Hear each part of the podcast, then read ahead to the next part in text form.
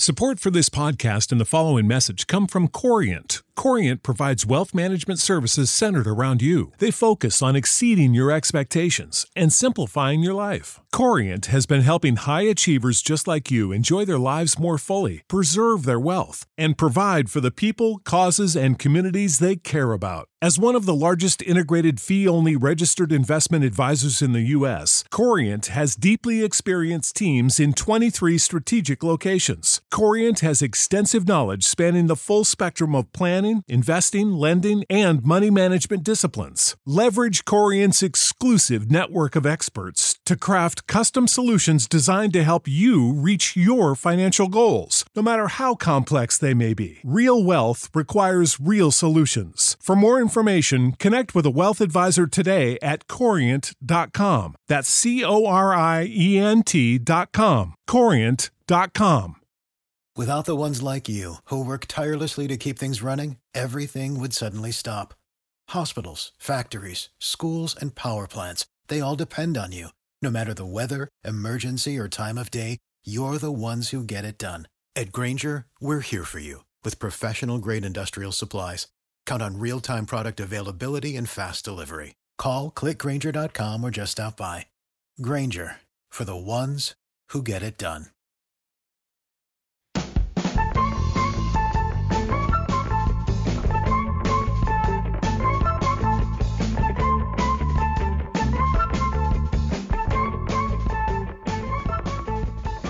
Hello and welcome to Rain Stop Play on what is a Friday afternoon here in the UK. We weren't quite ready for that, but we're here to review the third test between India and England.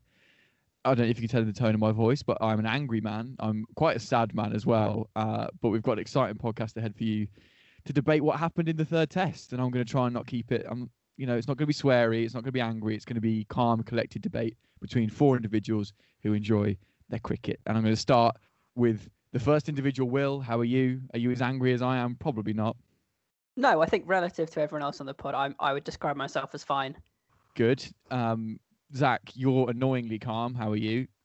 Again, I I'm fine, really. I I just I've just decided to step away and forget that cricket. You know, I mean, it does obviously it matters, but you know, forget that I could get angry about it because at this point, there's a there's enough anger in the world, Dan.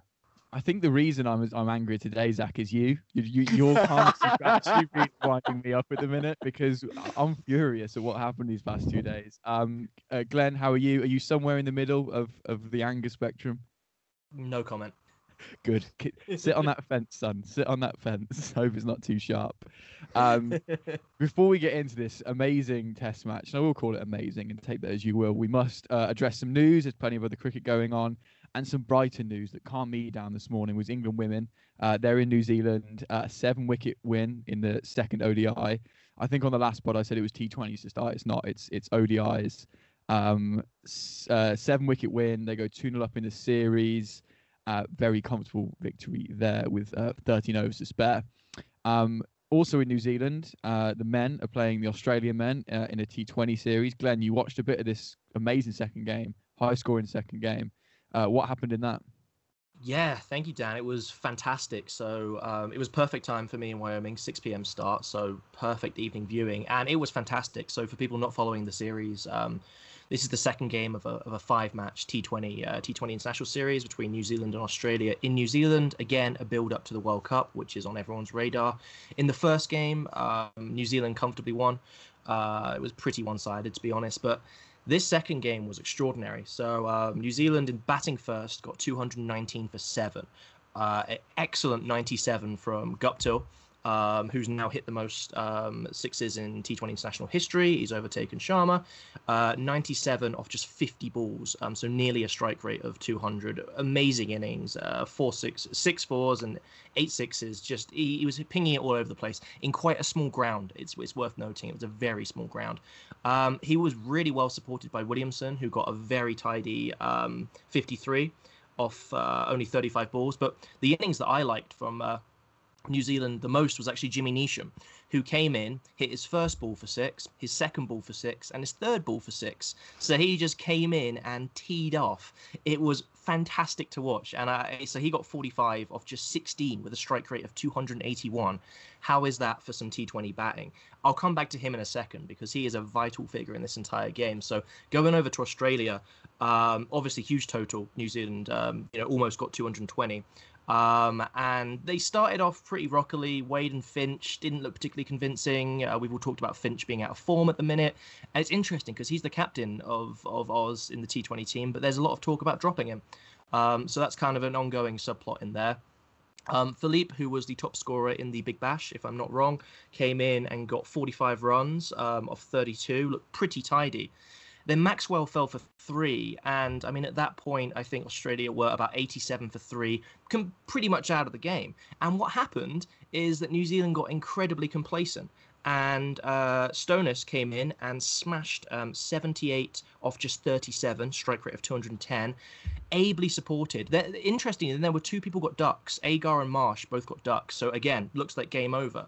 No, not in this match. Sams came in, batting, I think, number eight, nine. He got 41 off just 15 balls, uh, two fours, four sixes, pinging it all over the place. And would you believe it? This game went down to the last over. And a lot of the New Zealand bowlers took stick. Jamieson, especially, a few of us mentioned before the pod started, bowled horrendously. I mean, I'm a massive fan of him in the Test game. He in the Test game in New Zealand, I've not seen a more dangerous bowler in in, in a long time for raw pace. But in this game, he had four overs for 56. Really shocking. And his first over was he had a front foot no ball that was like a full foot over. It was just he his head wasn't in the game. And then goes down to the last over. Australia need I'd say around 10. Jimmy Neesham bowls it, having not bowled anything else in the game. So his first his first over is the final one. Would you believe it? If you recall, I just said his first his first shot was a six. His first ball was a wicket. So he was absolutely what a game killing it. bow. And he's a really likable bloke. He's great on Twitter. Seems a really nice guy. We all like him. Uh, so he gets a wicket. However, there is a six. Um, there is a six in the over. So it's it's all going off. It goes down to the last two balls. Um, Australia still the game. I think there's a dot. So it is impossible by the last ball. But New Zealand, when Australia should have been way out of the game, they only they only won by four runs. It was as good a T20 game in my memory for pure entertainment. Uh, crowd were in there, brilliant stuff. Uh, and more runs than in the Test match as well. Zach, why did, why did you frown when Glenn said we like Jimmy, Jimmy Neesham? What's Do you wrong with? Jimmy Neesham now? He's got a lovely dog, and you're not going to moan about this pitch. What is wrong with you?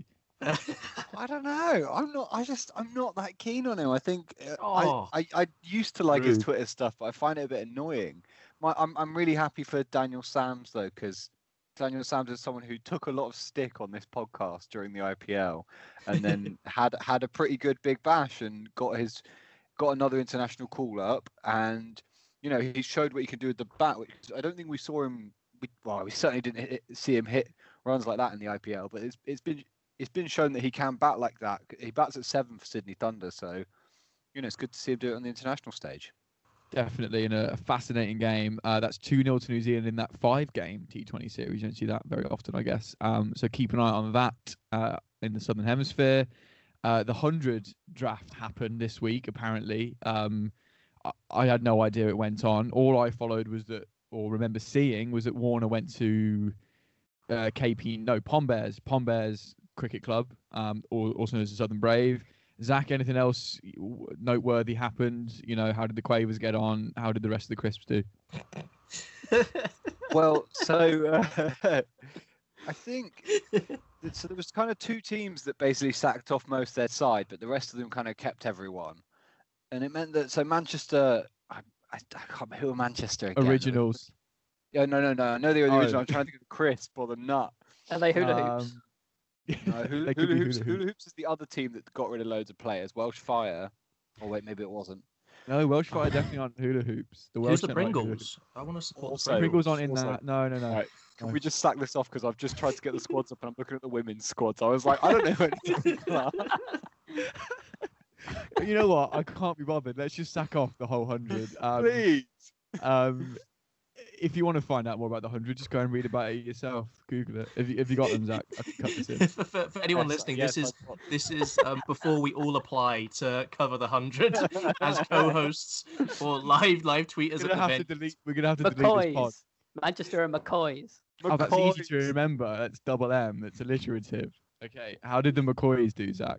At the Ridges So, do. so the McCoys, the McCoys brought in some some interesting players. They had they had all their international. Salt, sort- vinegar, cheese, and onion. they got well, Rabada and Nicholas Pooran were two of the international players they brought in, and um, yeah, they're both you know pretty good. They also stole Tom Lammonby. Uh, my only interest in the hundred draft, really, apart from you know I'd love to work for them in the future, maybe. Uh, the, my only was that they- I didn't want them to steal too many Somerset players, too many Somerset players to get signed up, and there weren't that many, but Lammonby got signed up for Manchester Originals, which I think was kind of expected. And after being dropped by by the Manchester Originals, Tom Abell got picked up by the Birmingham Phoenix, your local side, Dan. Yes, my Birmingham Phoenix. We can't wait. Um, yeah, it's fever pitch here in Birmingham for the hundred. Did you see Sky Sports hundred takeover? They wheeled out Nasser Hussain in, in a nice polo in a nice polo shirt, and he was on Sky Sports News all day talking about it because they released a team every hour or something, and it happened like months ago apparently as well. This happened ages ago, and then they told us all about it anyway. We'd all love to work for the hundred, and quite frankly, we can't wait, as you can tell by the tone of our voice. Um, but I'm starting to get wound up at things I'm not supposed to get wound up at. So let's get into the the meat of of this podcast, which is this third test between England and India. Well, we can't quite believe it's done. It should be the middle of day three, but here we are chatting about an India 10 wicket victory. Um, finished within two days. Um, England 112 and 81 uh, played. India's 145 and 49 for none. That 49 for none being my worst nightmare, which I think is what's made me most angry. Um, right, I'm sorry to have to do this, and we avoided it. We avoided it in the second test, pitch discourse. But I feel like this test has gone too far. Um, it's to for a test match to finish within uh, within two days is a shambles. Everybody should be embarrassed. Nobody apart from maybe three or four players came out of this with any, you know, respect. Um, the whole organisation has gone down the wrong way. I'm I'm starting to mumble over my words. So Will, talk some sense into me, please, and talk me down from this position. What happened in this test match? Why did it happen? Well, I don't hugely want to start with pitch discourse because I feel like you- I, I feel like you and Glenn will channel that anger the best. So before we get there, I agree with you. It was a shambles. It was a shambles primarily because neither team could work out how to bat on a surface, which is your primary job as a cricketer, to be able to adapt to the surface you're playing on in different conditions and bat well. The only people who came out with pretty much any credit were Zak Crawley and Rohit Sharma, and that's it. Um, we didn't get the inevitable. Sure, Shubman surely Gill Axar. Surely Axar. I know he didn't From- know which. oh, from didn't- from he- the batting. Oh, from the batting. Sorry. Oh, can I come on to Axar in a bit? Sorry. I'm, Yes. I'm I'm really wanting to jump in. If you carry on, Will. I'm sorry. I hope listeners can feel Dan's anger because he's basically he's lost his head. He's given up on his role as a host. We want the we want the Dan fan cam now. um, but but yes, before we get to the inevitable anger, Axar Patel did bowl very very well. Of course, it was a pitch which helped him and did favors. Um, and as everybody's pointed out, the uh, most of his wickets came from straight balls that people just played around. Um, but it was very clever bowling from him to get a couple to turn hard early, and then th- Dan's angry again. He didn't know that was turning. Nobody. He just chucked it on a length and was like, I don't know. And then England batsmen missed straight ones, and I Is that agree with that. Is that true? I think so. I'm gonna put my mic down. I, I think that's quite unfair. I think he's a good bowler. He was helped by a surface, but you know, I think we've seen it before where we've had uh, English spinners who've been helped by. I'm not. I'm not saying helped to this extent by a surface, but you know, it being a fifth day pitch, and they've not taken advantage of it. So you know, uh, it's not. Yeah, he is a good bowler. I, I don't think we can discredit the fact that he took you know ten wickets in his new local stadium. You know, this new mega stadium that I know Will's really happy to see open. Do you want to talk about this new stadium, Will? Because um, open to some fanfare, uh, 130 or 110,000, whatever it is. A lot of people. Um, and they put a lot of money into the stadium. Obviously, forgot about the pitch, but talk more about the general sort of ceremony behind the stadium. You- You're not too pleased with it. Yeah, well, look, Dan's absolutely de- determined to lose all of our listeners by being angry in one episode, which I'm fully supportive of. So, if, if any of our Indian listeners are, are are tuning in, you can once again feel free to send me abuse. Um, yeah, it didn't. Yeah, the game didn't start well. It's a gorgeous stadium, by the way, absolutely beautiful, a perfect circle, as they said a strange number of times. Uh, we'll probably host the IPL final. We'll have lots of test matches to come. It's going to look gorgeous under the lights and with everything glowing up weird colours. It's a gorgeous stadium. However, I will now hate it forever and refuse to watch it um, because they had this bizarre ceremony where the Indian president was there and the home minister, who is the kind of Indian government equivalent of Priti Patel in this country, um, who turned up. And even though the stadium was reopened and renamed about eight months ago and hasn't seen any cricket since, they've decided to rename it again. And they have renamed it the Narendra Modi Stadium after the current Indian Prime Minister, who, listen, it's ludicrous on any basis. If we if we opened a stadium in England and called it the Boris Johnson Stadium, everybody would laugh, regardless of whether or not we like Boris Johnson. It's just a ludicrous thing to do. Add to that that without going into politics, I, I personally think that's a disgrace, and he's the kind of bloke who should never have anything named after him. Uh, especially while still in government and still doing some pretty terrible things. We can edit as much of this politics out as you want, Dan. Oh, we'll, we'll keep it all in. I'm just more excited to see a shining Tata Altroz in there come the IPL final. I think that's going to be the crowning glory for this new stadium. Um, Glenn, give us your thoughts on this match. Feel free to talk about pitch or players, and once we get this out of our system, we can start talking about the cricket. Well, first of all, I think for the hundred, every ground should be named after a cabinet minister. So I want to be seeing the hundred played in the in the Matt Hancock The Matt Hancock Stadium, Arena. the Hancock Arena. I I will start a- another change campaign to, to get to get that moving. Um, uh, to go touch more on the uh, more on the game that I guess we're we're here to talk about as well. Um, I kind of agree with pretty much all three of you have got tiny uh, differing perspectives in different ways on this test, and I think I agree with much of it because I think simultaneously things can be right. Axar Patel bowled well, England played bad, and simultaneously the pitch was not up to a test standard. Yes, well said. all of it can be right at once. No, no game should be over in two days. And you know, to bounce off, um, obviously to look at the positives of this new stadium, it's obviously a nice bit of architecture, as you said, Will. And what a shame for a lot of reasons. So, so Dan's Dan's lost his head. Lovely bit of architecture. I knew this. I knew this problem was going to be a bit chaotic with what's happened in the past few days, and all our heads are a bit frazzled. But for Glenn to be talking about the architecture of the stadium is class. All right, it's a terrible It is. stadium. It is. It's a nice bit of architecture. It is. It's, it's textbook. Um, so okay, so we've had this, we've had the reopening. Obviously, there's there are issues with that, which I completely agree with. But you know, you've got this this this grand opening. You're playing two days of cricket on it. What a, what a waste of the other three days. Massive shame for the fans. Looking at it, obviously from an England perspective, not that it really matters, but it was a prime time test. It's on terrestrial TV. It went into the weekend. We've missed out on, I think, with the time difference, maybe Thursday, Friday, Saturday, or maybe maybe the Sunday. We've missed three days of of peak nine till four, however, whenever you watched it. People to watch it all across the country. I think it's shambolic that it finished in two days, and I think the groundsman should be fired or groundswoman should be fired. I think it's horrendous. But at the same time, England were shocking and India bowled beautifully. So I think they're all simultaneously right. Will?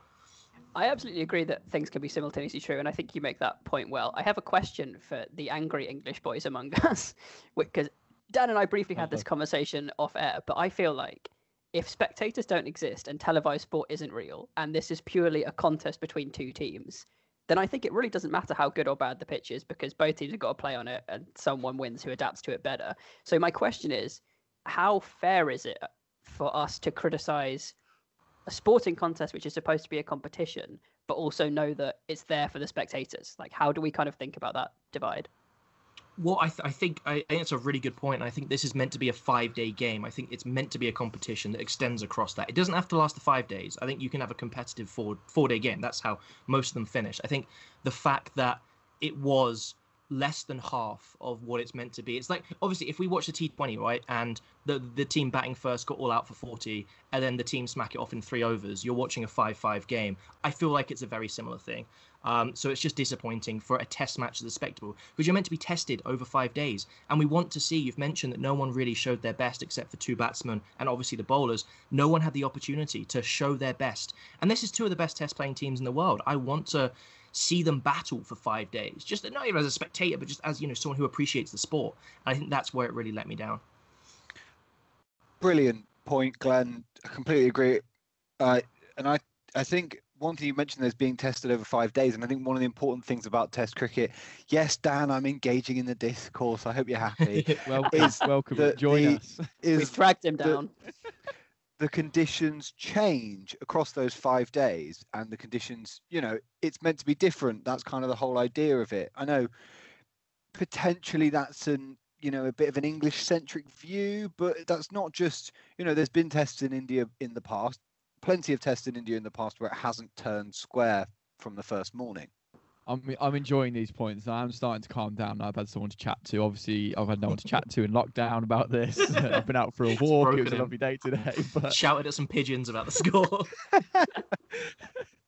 I mean, that's not too far from the truth. But I think the main source of my anger was that we missed three days of cricket. This was a Glenn's alluded to it. We we had a 1-1 series against two wonderful teams. Remember our first preview pod, how excited we were for this series, and we came into this test with both teams having won a game each, two games left, World Test Championship points on the line, and for it to fall so flat like that in a day and a half was such an anticlimax. So I think that's where most of my anger is coming from, and it then gets aimed at um, grounds people and commentators, but it is just me venting, really. I mean it's just a shame. And I also think it, it puts the second test into perspective because nobody could bat on this pitch. It was so confusing. It was such a lottery for half of them.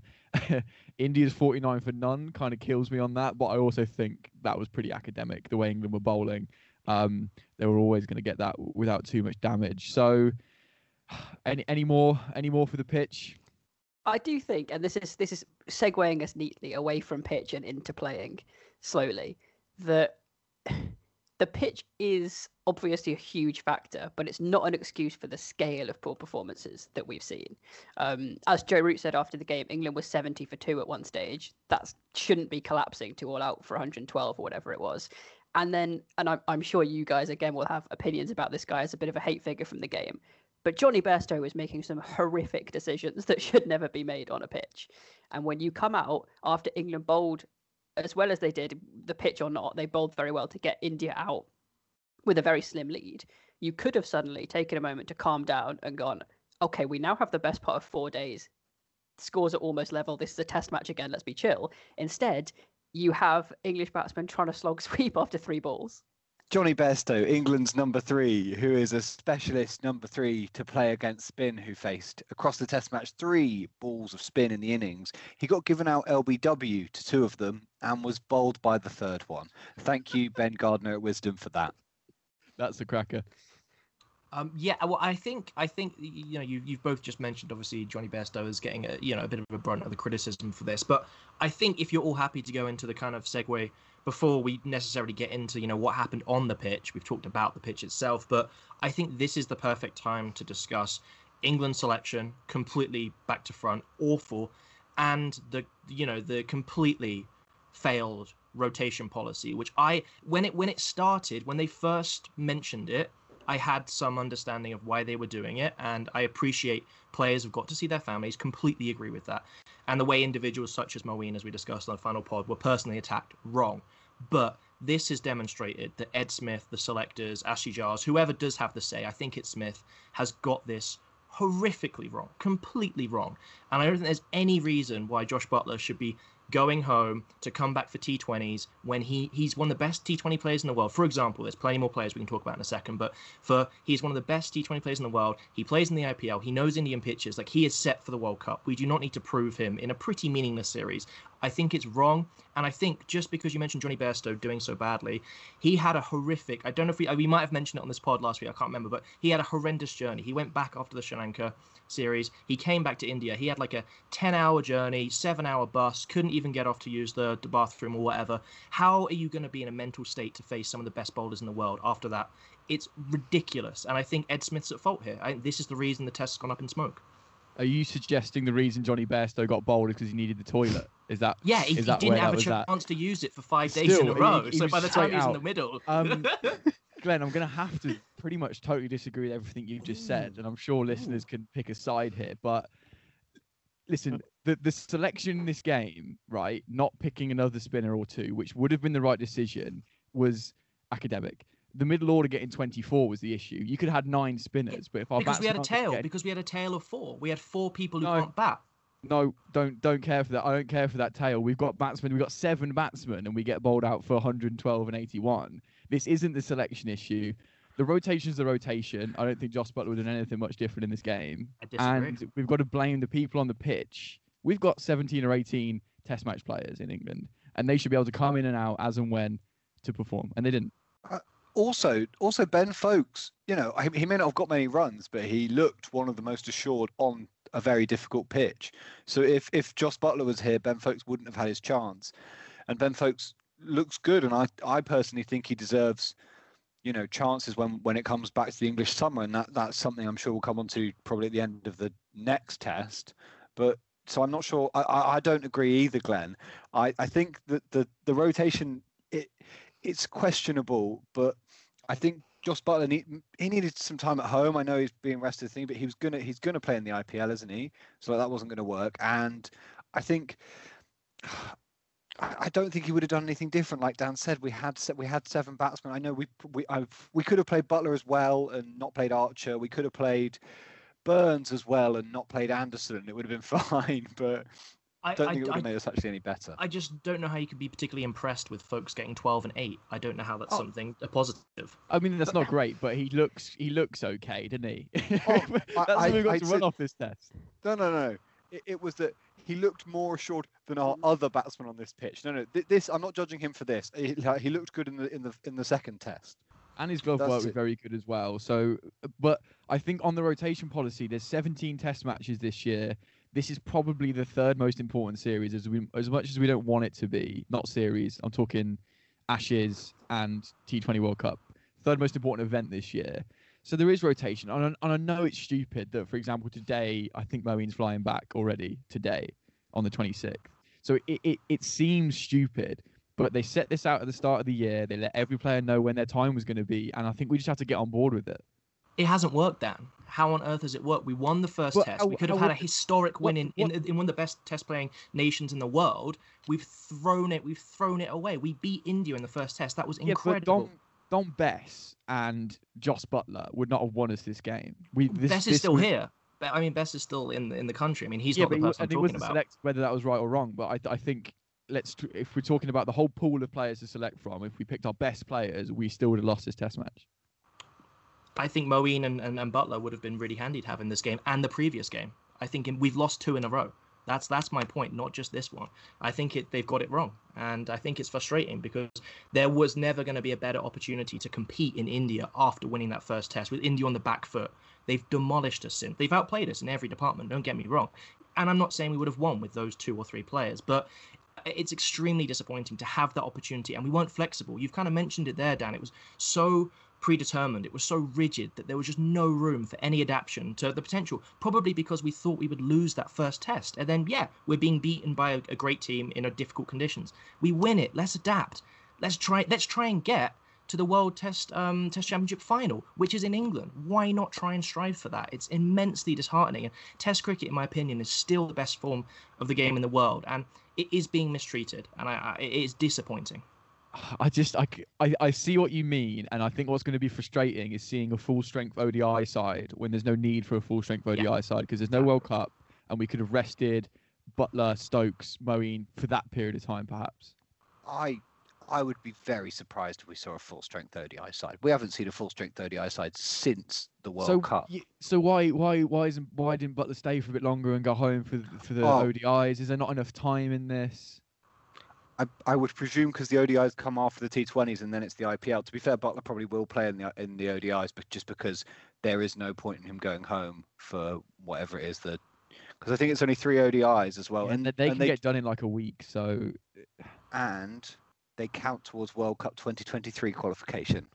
honestly, I, I couldn't care less about World Cup 2023 qualification at this stage. I am I am frazzled. My my mind is as frazzled, frazzled as most of the English batsmen were. This whole Test match. I think what happened was they saw the pitch turn square and they lost all confidence in their own ability to, to defend the ball. Any decision making that took place, I think Jonny Bairstow is is prime example for that. Ollie Pope looked like a cat on a hot tin roof for the entire match. He he's such a skillful, graceful player, and he was just frazzled. And this is a mixture of the pitch and some wonderful Indian bowling that did this. But do we want to talk about any more of these batsmen? Let, us talk positive about Zak Crawley, maybe. How good was that 53 on the opening morning? Uh, some of the stroke play. That's given me enough for hope. I think that on drive against Bumrah was was world class. Yeah, I mean, I thought he was brilliant, wasn't he? I mean, he looked. There was lots of question marks about whether he would get picked for this. Well, a few question marks over whether he'd get picked because of Burns. Well, Burns ended up dropping out, and yeah, he looked brilliant, didn't he? And he showed. He showed how to bat because he did a lot of his runs were hit off seam bowlers. I think that's worth noting before the spinners came on, and then obviously they, you know, well documented they caused some problems for the batsmen. How? I wonder. I wonder how they did that. I wonder what that was all about. Um, it's it's really interesting. So, of our top six across the two innings, ten of the twelve wickets fell to straight deliveries. So, I think the real issue was, as you've you've all touched on, this crisis of confidence, playing for spin when it wasn't necessarily going to be there. Um, it's interesting. Geoffrey Boycott, who uh, personally not a massive fan, um, a lot of problematic issues with him, but he did write an excellent piece um, this week, really just talking about that and how you've you you've got to you've got to know that you know if you get a turning ball, chances are that it's going to be so good that it may just beat the bat and you. And we've seen we've seen Leach bowl loads of them over these two tests, just from an England perspective. Some of his best deliveries have not got wickets. The issue is. England players obviously playing for spin when it was not there, and then getting bowled by the ones that are gonna hit the wickets because they're straight. So their technique was wrong. It was it was dreadful. And if we don't, I mean, there's no quick fix for that in uh, you know however many couple of days till the next till the next test. But you're not going to win anything um, playing in India if in a test match if you're batting like that. And that is where I think the batting really just collapsed in my eyes. Uh, also, England. You mentioned England not, you know, hitting that many runs in this Test match. Uh, so that's kind of the, the issue for the whole podcast. But England only hit one six in the whole match as well. And who hit it? Jack Leach. Jack Leach, yay! The only two sixes in this whole match are by Jack Leach and Ishant Sharma, and that was Ishant's first ever six in international cricket. Oh, and Wow. well, you've just you've just stolen the, the whole idea of the Jack Leach stat there. It was his, Oh, his no. first six, his first six in international cricket. But I suppose it's it's less impressive than Ishant has played a hundred was, Test uh, matches. but- It was a thing of beauty, Leach's six actually, because he came down to Axar Patel, so that, you know not many people fancy doing that. Um, yeah, so England's batting was absolutely woeful. Jofra Archer at eight was depressing. He is such a bad batsman; it's frightening. He's Um, a at test, number twelve. yeah, at, te- at, at test level because his IPL stuff was was liquid this year. But you know, that's irrelevant when Axar's bowling a straight one and you're missing it. This straight one. So Root said it was obviously down to Axar's very good bowling, but also the pink ball, which has a different kind of lacquer on it, especially the SG ball I've been reading. I've not had one in my hand, but that it picks up pace as it hits the wicket sometimes, especially when it doesn't grab. And that was doing batsmen for pace more than anything. So I thought that was quite an interesting point. So many LBWs going on with the arm. There was the there was the root one in the second innings, and he got away with one. I thought I thought it hit pad first, but there was debate as to whether it was bat pad bat or pad bat pad or pad pad bat or bat pad pad or bat pad pad bat bat. Nobody knew. The third umpire had himself a little bit of a weird um bit of a weird game again. I thought. Yeah. Um, Mm. I can't. I can't even remember. This, I can't even remember now. Oh yeah, Rohit Sharma stumping that was out, or at least maybe he could have had a little look at it. I think what Alastair Cook said was most prominent, um, correct. Was that the decisions that were controversial were done correctly, i.e., the Ben Stokes catch slash drop, the stumping, etc. All those decisions were probably correct. But why didn't he have a little extra look? He was very quick. Is he like paid? Is he like docked for every minute he's on camera, or his wages taken away? You he's, know, he's on commission. He's got he's he's actually doing five games simultaneously, so he's got to really rifle through these decisions. so that that was a bit frustrating to see. Um, gosh, I can't remember what we need to talk about now. England's bowlers. I mean, selection was shocking, wasn't it? I can't believe they got themselves so worked up about this pink ball and some lights that they they picked Broad, Anderson, Archer, and Stokes. That was a shambles, really, wasn't it? And then had Joe Root bowl most of the overs. Jack Leach bowled as many overs as those three front frontline seamers all put together. and he did a great job. Let's let's shout out to Jack Leach. He looked he's looked better with each innings, uh, in my opinion, across this tour. I think including the Sri Lanka one. Um, Root nicked a five for off him, which was a bit gutting, but it's also quite funny that Joe Root has a Test five for. And yeah, well done, Jack Leach. Also, Joe Root's bowling averages now uh, around five, less than his batting average, and obviously the definition of an all-rounder is someone who has a bowling average of less than their batting average. So, you know, Oh yeah, there was a lot of that on Twitter that Joe Root is now an all rounder, and I think maybe that's why they didn't pick Bess because Root can do that job. And I would argue at the minute that Joe Root has more control over his bowling than Dom Bess does. I, I don't think that's a bad point, and to, to an extent, I definitely agree. But my concern with playing Root as the second spinner in, in India and putting pressure on him then to bowl overs and take wickets is that he's already captain. He's already our best major batsman. We want him to get, you know, we want, he's looking for triple figures, obviously not the last two games, but across the last couple of games, especially in Sri Lanka. In my opinion, it is too much pressure to expect him to actually be to, to be taking wickets, to have that pressure. It's fine if he's the third spinner. He comes on, chances his arm. Yeah, he might get a, you know a lucky one or two. The fact is that he did extremely well, and I think he had three wickets for no runs at one point in the start of his the start of his spell. But I think it's too much, and I think his batting or his captaincy is going to suffer if he's told to bowl 20 overs a game. I think I think that's such a good point, Glenn. I think that it, he will be. He's a fantastic second spinner in English conditions for Yeah. fifth day, and it, and he works Yeah. and it, it works really well with Leach because Yeah. when they did it with Bess over the summer, it was a bit weird because Root was having way more attacking fields, but they were actually obviously both turning it the same way, and it Yeah, it seemed a bit strange. But with Leach, it works. He's he's a completely different option to Leach. Obviously, like he's a slightly different option to Bess. Like he, you know, he, just, he goes a bit more attacking, isn't he? But yeah, yeah, I think he works really well with Leach, but not. I, I I completely agree with what you said. Not as a second spinner in Indian conditions, but you know, also we don't. Like, we just shouldn't have picked the third seamer. I'm not. It, it wouldn't have. It wouldn't have changed the result of the game, but we didn't need Broad, Anderson, and, and Archer. We could. We could have survived with one of them. I think that's a good point, and and people shouldn't get carried away with Root's performance because that's really the thing that shows you how criminal this pitch was. That Joe Root and Ravi Ashwin look like equally good bowlers. It's Mhm. probably not the one to Mhm. get carried away with. And and that Root said that himself, and I think that was kind of his way of bitching about the pitch without being. he's like, if I um, did it, anyone can. I got a five for it. Oh, Anyone can do it. I honestly felt like if I landed it on a length, I could confuse Pujara, Kohli, etc. I don't know. I don't want to get too angry again.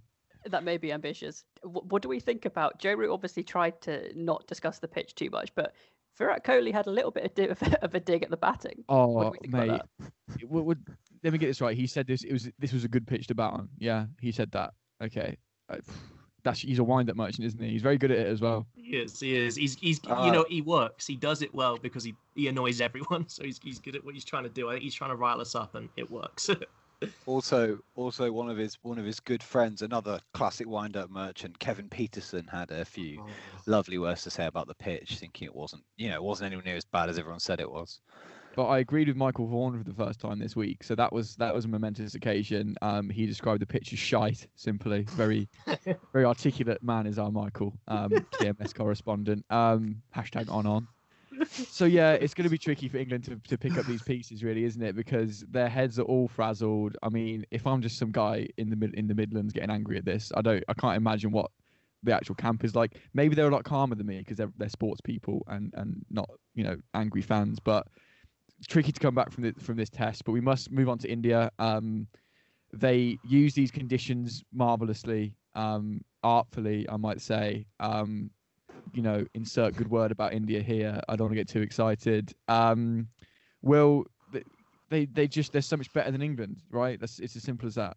Probably. I mean, artfully is a great euphemism there, Dan, for cynically, I think is what you mean.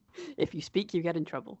Um, yeah, I mean, again, I, I kind of agree with, with, with Glenn's point from earlier with regard to it's just kind of let some of the air out of this series and made it all a bit less exciting. It's it's hard to particularly find positives uh, as an India fan out of it. Um, they I'm, clearly. glad, I'm really glad you think that actually, Will. I, am really glad you think that because that's what I and I said this at the start has wound me up the most. Is like one-one, two great teams, and a conducive pitch has taken the yeah taken the air out of this whole series, really, hasn't it? It has a bit, and it, it could have been a, lot more positive for India with just a, a, few slight improvements. I think getting to 49 for naught in that last innings was really important, and that that kind of was a PR victory to see. You know, you you cannot lose wickets on this pitch and chase things quite comfortably.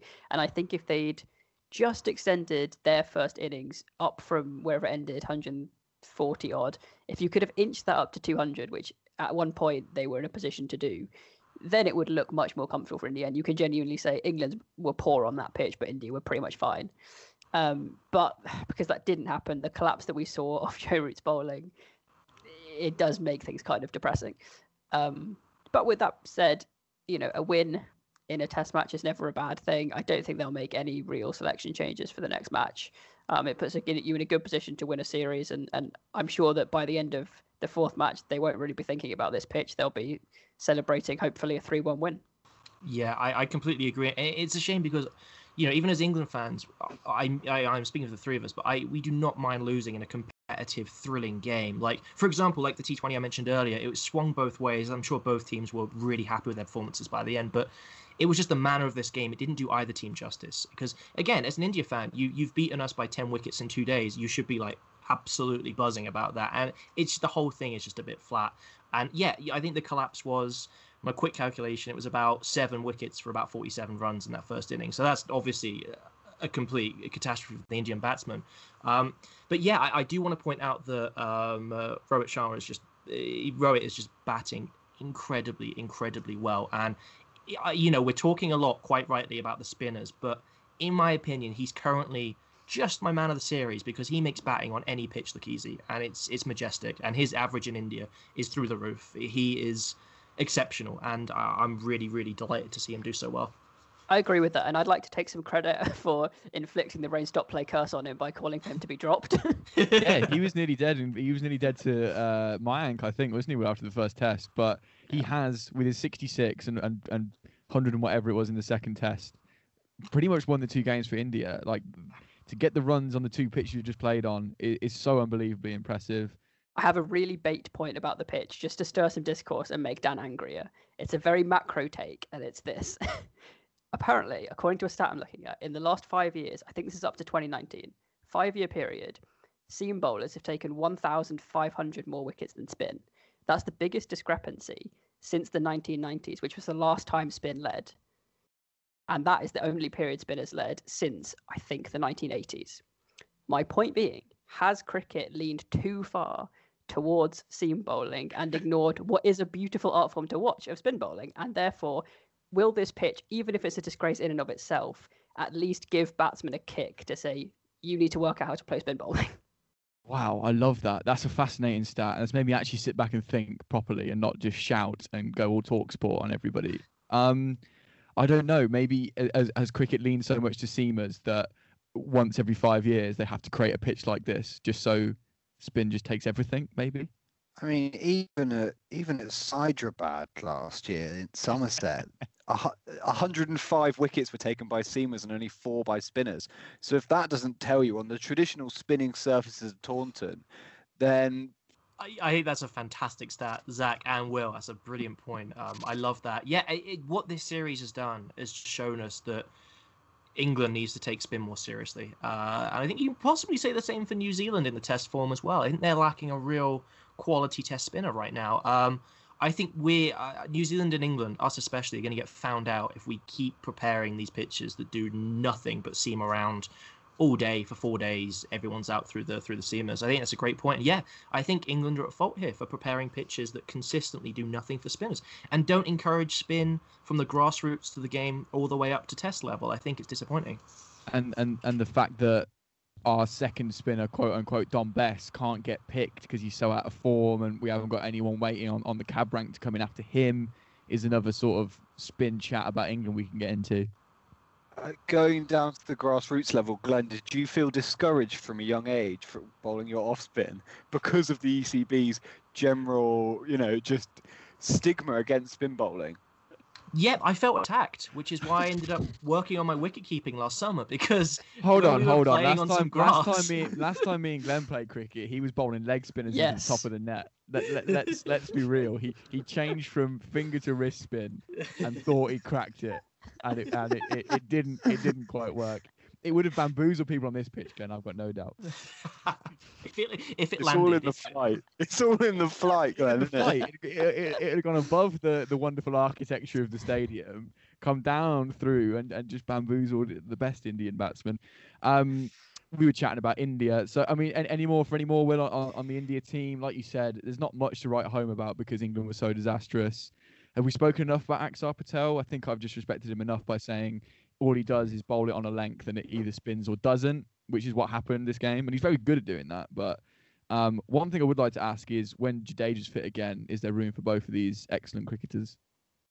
I think there probably is, and it's in that Washington Sundar again for some reason anonymously played this game. Although Yeah. they they, they so gave him they gave him the ball just so he could get one last wicket at the end, which felt a bit like bullying. It was it was like he's the last kid getting picked for the team in the playground, so you just toss him the ball when it's won. Bowl him, a, Um, bowl him a Jimmy and see what happens. Re- reverse sweeps it into pants gloves. There you go. So I think there definitely will be games that the three of them play together, and, and, and I'm excited to see it. Um, and I do think, yeah, we should give Axar a lot of credit because it's only his second Test match, and he's got a 10 wicket haul and whatever he came up with in the last game. Has anyone got his, his bowling average in front of them? Because it must be like four. Because he's played he's played this, this game at Chennai, this game at Ahmedabad, and it must be a very low average. He averages over two tests, 9.44 with an economy, this is for you, Dan, of two, 2.18, and amazingly, five three wicket hauls in two matches. Wow. I mean, he's had a stunning start, but it's it's his accuracy and it's come from his T20 bowling, right? He's an accurate bowler. I saw a pitch map of all his wickets, and they were all landing there or thereabouts in that place where, if it didn't spin, England missed it, and if it did, it was threatening the outside edge. It, it was it was quality stuff. Unfortunately, by the rule mentioned earlier, he cannot qualify as an all-rounder though because his batting average is four across two Test matches. That's a so shame. That's so funny. But someone who we've decided on this podcast does count as an all-rounder. I have no idea what his batting average is, so I'm just going to claim that is Ravi Ashwin. Oh, definitely, yeah, definitely And- an all rounder. I'm going to throw in a twist on the Jack Leach stat of the week with this beauty. Just just illustrates how good Ashwin has been this late in his career to get to that 400 wicket mark. And it means we can make fun of the Australians, which we like on this podcast. I know where this is going, Will. I, I like this already. I found the stat. Credit to a man whose name is written in Hindi in his Twitter, so I can't really credit him. But but, but whoever they are, they point out that on the December on December seventeenth of last year, so about two and a bit months ago, Nathan Lyon was on 390 wickets. Ashwin was 365 wickets. Lyon is now 399, and Ashwin's pipped him to 400. You love to see it. You love to see it. So good, so so good, especially after the the bruising Ashwin, well, the verbal abuse that A- A- Ashwin got down under. Um, there was some great fallout on Twitter from this match. Actually, Iceland cricket got stuck in. Uh, Ishiguro tweeted, "I wonder what newbies to Test cricket are thinking right now." Iceland cricket said, "This all moves a bit too fast. Is there a longer form of the game?" I, I enjoyed that one. Um, this feels very Brian Lara cricket. Before you read the instructions, someone's going to leave a ball and then set off for a run. That was in I the really middle of the enjoyed back that. of Yeah, yeah. Um, that that really cracked me up. The Harsha comparisons to Brian Lara were, were just brilliant though. It was Like, though, wasn't it- it? Yeah, it was like a game of Brian Lara, and whenever you play a test match on Brian Lara, it would never last two days. Like if you got to the second day, then like someone had been being boring, basically. Taking it all a bit too seriously if he gets that far in. Um, Crawley and Root hit 119 for two, numbers two to 11, 127 for 18. That was from uh, Andy Zaltzman of, of TMS. And my favourite tweet of the week, in what was a busy, distracting time for me on Twitter, was Shane Warne. Did, did anybody see this? I was Um, going to mention it. Let me just find it because the, the best sort of quote from it was tee off brackets not recklessly. Now before That's we go into the rest of this tweet, how does one tee off not recklessly? Uh, you just play really, really hard forward defensives, like really, really put your back into it. Aggressive forward defenses. I, I can I can dig that. Anyway, so this is just as India got bowled out for 145, and I was obviously buzzing about the pitch. Just as a caveat to this whole conversation, I'm not a miserable England fan, but I said India would win. And if you told me India won by 10 wickets, I'd be like, okay. But after day four, maybe okay. That's that was for the start of the podcast. Anyway, Shane Warne. Here's a thought for the second innings. Crawley opens with Archer, Broad at three, and say tee off brackets not recklessly, but aggressive.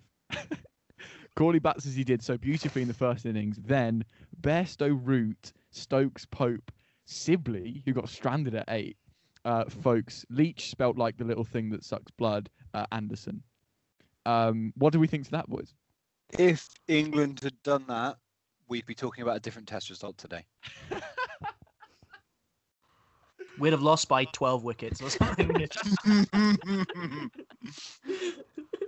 Um, I love it. I think it's a great quote. Um, a friend of mine used to have a cricket coach who would just yell controlled aggression from the side of the pitch, and depending depending on who was batting, he'd either emphasise controlled or aggression. Oh, you know, Shane Shane Warne and Michael Vaughan's Twitter do provide some fantastic content, so we, we can't we can't poo poo them for that. But I think that tweet perfectly sums up this test match. Totally chaotic, otherworldly. That that second day was just unbelievable. The adrenaline coursing through my veins. I was if I was fully coming down at the end of that day. I had to go have a lie down and a, and a decaf tea because it wasn't our stressful. So I don't know. Any more for any more boys? Anything you want to pick up from this test and uh, what can we say even for the fourth test for either side? I, I- guess just looking, uh, you know, at selection, does anyone maybe just Zach start with you? What, what do you feel that England can, should do differently, could do better to really? There's another game on the table. It's a fresh match. You know, we've been humiliated two games in a row, but there it's still you know two teams on the pitch at the end of the day. What can we? How can we approach this next game on the same pitch to really try and force a, res- a positive result? Well, I think first things first, maybe don't play four seamers. May, maybe not. But we'll see five. what the picture's is like But but but exactly. th- they're licking their lips at a red ball with no lights on. exactly. A gloomy, a gloomy 11 a.m. morning in uh, Ahmedabad. Um, one interesting selection debate will be, and it will depend on whether Rory Burns has well come back from you know his his Twitter spat. But we're not. I'm not going to go into that. I'm going to go into. I've got a great stat here about his uh, his hair. So if he's had a haircut, then I will. Then I will say he should be picked because his batting average with short hair is 37.83, but his batting average with long hair is 18.7. Thank you, Surrey Crick fan on uh, That is- Twitter. That is absolute quality. I saw something of a similar vein. I don't have it in front of me, but that he bats better with a New Balance. I think he averages something about 35 with a New Balance bat. Uh, the new the DSC he averages about 15. I think he had a Gray-Nicolls in the middle that wasn't so good. So pop a New Balance in his hand and he'll be fine. So does Bess come back for you, Zach? I think uh, for me he does. Um, the most interesting one is is it going to be Jonny Bairstow? Can they just fly him out and drop him immediately? Maybe that'll give him a chance to go to the toilet. I mean, what? I, I'm trying. I can't remember who, who else is even in the squad who's not playing. I'd give don't James know. Bracey a go. He's he's there around, isn't he? We fly Uh, James Vince back in from the PSL. I mean, Ed Smith used to be pretty decent, so get get, get him on. Gilo, Uh, King Spain, he can he can razz a few ransom edges. Um, and I, I think I said this in, in our in our group chat the other week is that it felt like at the start of this tour we had so many options. Do you remember after the Sri tour we were try, trying to piece this top six together? So many great options, and then and now we're here saying Ed Smith should come back. It's it's pretty damning, really, isn't it? But that's that's the extent that, of two batting collapses, isn't it? It really sends shudders down spines and confusion amongst selection and, and, and batsmen's minds. So I, I can't see where England are going to go with this. Yeah, I, I think also it comes back to like so we, we, we were positive after Sri Lanka, but if you take out Joe Root's runs from both of those games, like England, you know, they weren't that great still. Oh, you think you said his runs were irrelevant anyway? So yeah, I already have mentally. Well, saying- exactly. But then it kind of, I think, but you could you you forget about those things when you win, don't you? And it kind of shows you you you think about them as soon as you lose. You're like, oh wait a second, actually maybe we weren't so good when, you know, Sri Lanka were reverse sweeping Dom Bess constantly. They they'd learned they learned batting with Jimmy Anderson. Uh, for me, Ollie Pope's got to work something out. I thought I, I thought he was a good player of spin, and now he looks chaotic. But uh, he's one for the future. I think number three is an issue. Do do we bring Dan Lawrence back in? A lot of questions for these select selectors to answer. I, think for Burns and Lawrence, who were dropped for this game, they probably they probably dodged a bullet there, really, um, not being part of this shambles. Um, Will, you mentioned this earlier, but not too much for India to change. I mean, oh, they look so good. Their batting hasn't impressed as much as I thought it would this series. I think uh, Cody's not been great, Rahane's not been great, but they don't really need the runs at the minute. So, any changes seen for you? Yeah, I think that's right, and I, I, can't really imagine changing the top six from a batting perspective. There seems to be no real need to do that. They might make some bowling changes just to rotate a bit. I know Umesh Yadav is back in the squad. Um, I'd personally like to see Siraj come back in. So if they think Ishant Sharma needs a rest um, after coming back from injury, he might drop out for one of those two. There's a Washington Sundar question about if they can be bothered to if it's if it's three spinners again, then I assume he'll probably keep his base, keep his place on the basis that he's the he's the best of the bunch. Um, but they can easily take him out for a seamer. But no major changes, I would have thought. I hadn't realised, but I think that Washington only bowled 0.4 overs across the game, which I actually didn't notice until literally the second, and he still got a wicket. Maybe point that out one, no. golden arm, golden Washington. I wasn't over exaggerating. They quite literally threw him the ball for the last over. um, and one other point, Will, um, am I right in saying that Pujara struggled a little bit this series? Has he got has he got any scores? I've been a bit disappointed because I loved him during the Oz uh, game, and I think he's one of the best batsmen in the world on his day. I just I've been expecting a big score from him, and it hasn't necessarily happened. It's difficult to analyze, isn't it, when you've had outside of the first test, just haven't been scoring pitches and they yep. haven't really been long innings at all. Um, but I agree with you. I think it's it's one to keep an eye on, but he's he's not coming out of the team. Let's be honest. Of course. I I think with his kind of slow slow nature, and until he scores you know a big score he kind of goes under the radar with it until he scores like a like a really big score because he's just kind of you know he's doing he's playing his role he's soaking up soaking up deliveries and you know he played the Joe Denly role but I th- I think he's been a victim of these two awful pitches in these last two test matches. Um, one more time for the end of the pod, but he's he right in Australia. He knows roughly what the ball's going to do, so trust his defence and his good technique. These last two pitches have been such lotteries that not even Pujara can play a straight Jack Leach ball. I, I, just want to say that Zach did just compare Pujara to Denly on record, yeah. so I, I want that clipped. I want that our trailer on Spotify. how, how have you let that go, Dan? yeah. I, was too, me... Will, I was too focused about the pitch. I had to let Zach off let me let me point out that the Denly comparison was was really just trying to rile up Dan because I know how how angry Dan gets about uh, Joe Denly, and I thought maybe maybe this would tip him over the edge. I maybe he'd fully lose it, but I didn't bite on that one, Zach. Yeah. The pitch was so much forward from my mind. But you did in the chat the other night suggest Denly as an option, and I was like, I'm not I'm not biting. I refuse to bite on that. He he made a solid, I think, 31 off 28 today in the PSL. A, cl- a classic Denly knock, but good for him. Um, we need to round this pod off, boys, because it's been chaotic. I've really, really enjoyed this one. Um, I feel that was cathartic for me. I think my mental health can only improve from here for the, for this chat. So thank you so much. Uh, India lead the series 2 1. I think if England win this one, they play Australia into the World Test Championship final, or I think so.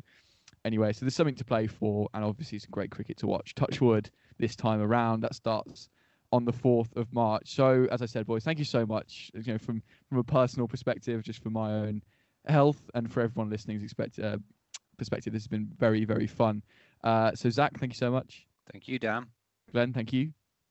Thank you. And let me just point out that it's a huge double game week for the formerly Cow Corner, now Rain Stop Play fantasy uh, fantasy uh, table. So keep your eye on that. That's a uh, pound. That's we have hands raised. That's a pound in the jar. That's a pound. That's in the pound. jar. He said it. He oh, said the I word. said it. Okay, it's a quiz. The, the fantasy table, which somehow I'm not in.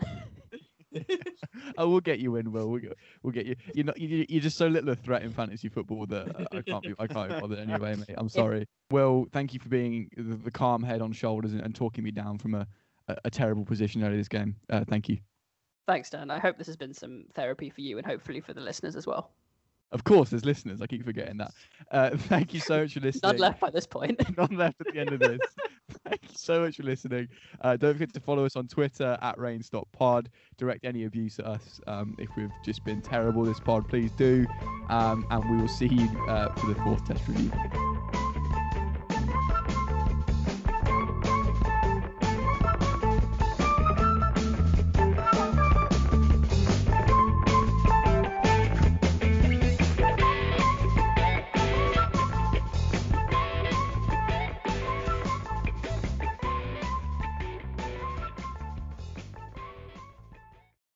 Without the ones like you, who work tirelessly to keep things running, everything would suddenly stop. Hospitals, factories, schools, and power plants, they all depend on you. No matter the weather, emergency, or time of day, you're the ones who get it done. At Grainger, we're here for you with professional grade industrial supplies. Count on real time product availability and fast delivery. Call clickgrainger.com or just stop by. Grainger for the ones who get it done.